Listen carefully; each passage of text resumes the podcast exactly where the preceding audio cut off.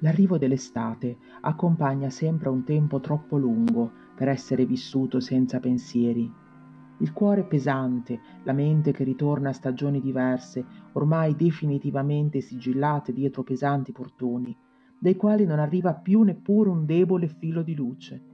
La mente è così affollata che respirare diventa un problema. I pensieri sono improvvisamente in fila, uno dopo l'altro, come tanti incerti soldatini, pronti alla più terribile delle battaglie.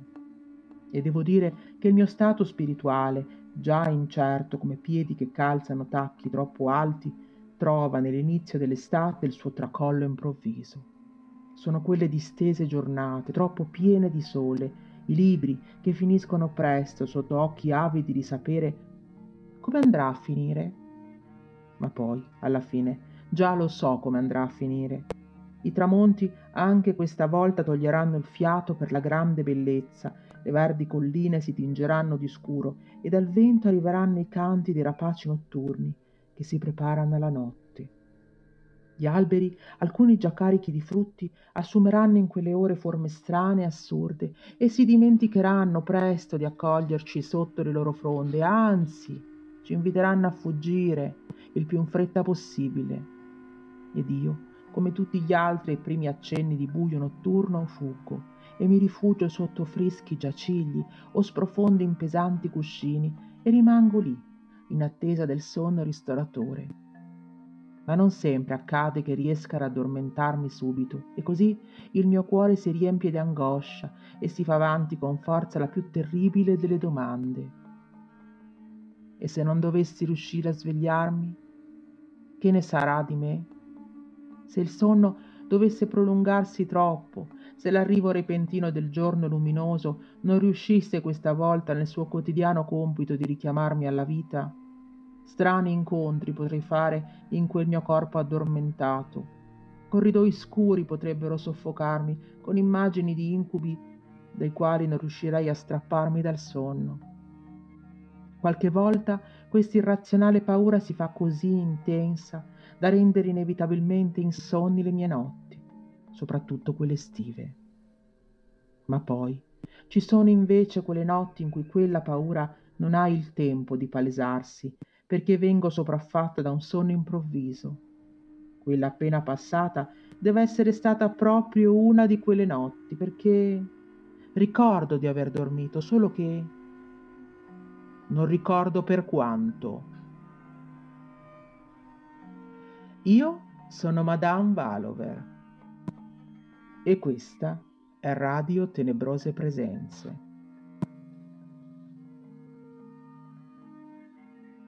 Chi non dorme riposa, diceva un vecchio proverbio, riferito all'incapacità di lasciarsi andare completamente fra le braccia di Morfeo. Ma come si può riposare rigirandosi pesantemente fra le sottili lenzuola oppure passando il tempo a sprimacciare il cuscino nella speranza di renderlo più fresco o più comodo?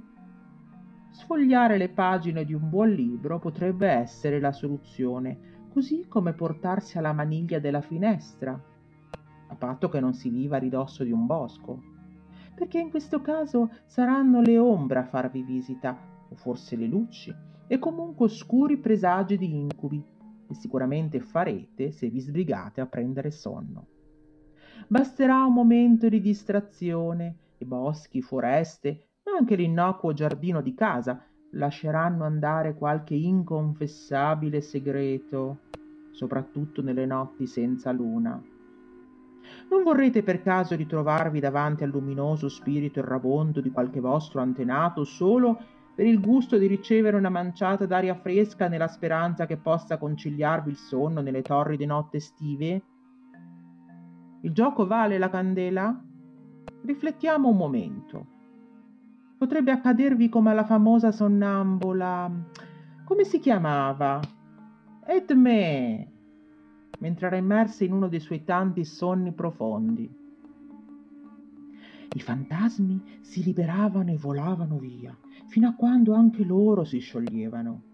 Restava soltanto nel buio della notte una spaventosa traccia, quella di una sfera luminosa. Ma ancora, Nel 1908 ci fu Paul Nord, che su una famosa rivista di parapsicologia raccontò i terribili particolari di un incontro che vide lui stesso protagonista con il famoso occultista il dottor Baraduc. Quest'ultimo amava utilizzare la sua affidata macchina fotografica per immortalare retroscena di momenti tranquilli che aspettavano al varco gli ignari fruitori, oppure per registrare aspetti meno evidenti di vere e proprie sedute medianiche. E neppure la morte della moglie gli impedì di svolgere i suoi inquietanti esperimenti, perché aveva tentato di fissare sull'astra anche quello. Egli raccontò riferisce Nord, con profonda emozione e pianto inconsolabile, di aver fotografato il corpo astrale della moglie nel preciso attimo in cui abbandonava il corpo fisico e mentre assumeva soprattutto una forma perfetta, quella di una sfera di luce. Sarebbe proprio questa forma sferica carica di luce ad essere l'autentica originale forma degli spiriti una volta passati dall'altra parte. Tutti gli altri aspetti, disumani o molto umani, come le sembianze da incarnati che tanto terrorizzano i viventi, sarebbero aspetti fittizi, prestati ad uno scopo e sicuramente mai autentici. Ma allora perché un essere di pura luce dovrebbe assumere forme vicine al buio, amiche della notte, più prossime al tumulo che al cielo? Miss Williams riferisce di una sfera di luce spirituale capace di squarciare il buio più profondo, quello della sua stanza da letto. Una notte, infatti, in cui non riusciva a dormire, anche lei, come tanti di noi, si era alzata per prendere un semplice bicchiere d'acqua. L'impressione di non essere sola nella stanza si tramutò presto in certezza e ad un certo punto di quella terribile notte vide ondeggiare nella stanza un'intensa luce rotonda. La luce mi seguiva, riferì in seguito la povera signorina, rimanendo però sospesa nell'aria a metà strada fra la testa e il soffitto. La mia testa e il soffitto. Assomigliava ad una lampadina elettrica, ma completamente avvolta di fumo anche se tutto questo non le impediva di illuminare l'ambiente. Quando Miss Williams seppe della morte dopo altissime febbri influenzali di una sua carissima amica, avvenuta proprio in quella sconvolgente notte, non ebbe più dubbi circa la vera identità di quella inquietante sfera di luce. Era stata proprio l'amica testè defunta a farle visita, nella sua forma più autentica e finalmente disincarnata. E la stessa cosa accadde anche ad una vedova che riferì i fatti al Journal of the American. Nella stanza da letto mia e del mio defunto marito, ecco comparire una notte che non riuscivo a prendere sonno una sfera di luce azzurra.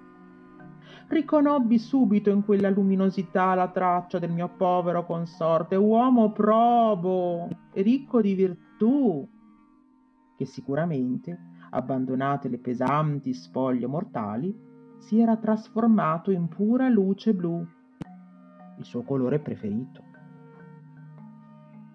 Ma di storie simili a queste ce ne sono tante. Molte ci sono state riferite da medium come Eglinton, Madame d'Esperance, Florence Cook, Kate Fox, Quest'ultima raccontò di una luce tendente ad addensarsi in una forma sferica un po' allungata che si alzò dal pavimento, per poi adagiarsi sul tavolo che vedeva radunati i partecipanti ad una seduta medianica. All'improvviso, nella sfera di luce, ecco farsi strada i precisi lineamenti della defunta signorina Livermore. Occhi, bocca sottile, mento aguzzo, quella fronte alta e spaziosa l'avrei riconosciuta fra milioni, disse la medium. Era proprio lei. E me lo confermò anche il volto sconvolto del fidanzato, presente lì, accanto a me. Ricordarsi almeno qualcuna di queste storie vi sarà sicuramente utile la prossima volta che nonostante l'ora tarda non riuscirete a dormire. Anche se ci sono notti in cui potrete sicuramente essere leggermente meno guardinghi. Sembra infatti, come sostenne lo studioso Lecoeur, che questi fenomeni di medianità si manifestino preferibilmente nelle notti di nebbia. Lo stesso Lecoeur riferisce di aver visto molte volte luci fosforescenti muoversi intorno alla famosa medium Eusapia Palladino. È anche vero che raramente questi fenomeni si presentano come casi singoli, svincolati insomma dall'energia prodotta dalle persone presenti nelle sedute medianiche e che in quei casi si tratta di luci con forme meno geometriche, più imprecisate, ma non meno spaventose. Ascoltatemi attentamente dunque quando vi dico che queste ultime considerazioni non possono bastare a tranquillizzarvi. Anzi, esse dovrebbero rendervi ancora più convinti che... Insomma, ad una certa ora è proprio il caso di dormire.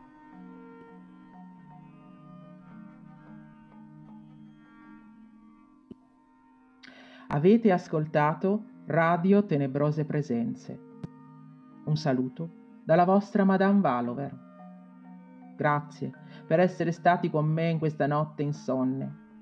Se volete approfondire i contenuti di questo episodio vi consiglio i libri Esperienze fuori dal corpo di Giorgio Di Simone, edizioni mediterranee, e Dai mondi invisibili di Cerchio Firenze 77 se vi piacciono i nostri podcast e desiderate supportarci, potete utilizzare per i vostri acquisti i nostri link di affiliazione Amazon.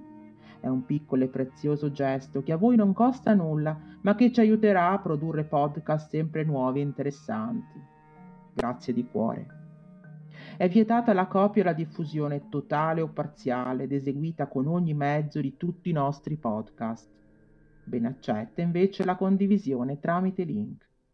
Se lo desiderate, potete condividere questo podcast, seguirci su Spotify e scrivere una recensione su iTunes.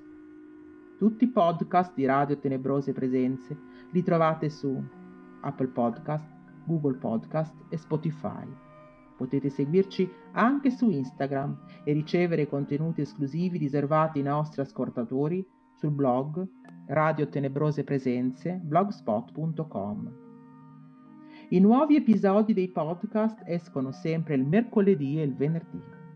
Se anche voi avete una storia tenebrosa da raccontare, un argomento misterioso da sottoporci, oppure volete semplicemente salutarci e farci sapere che ci state ascoltando, scriveteci su radiotenebrosepresenze.gmail.com Madame Valover ascolterà tutto.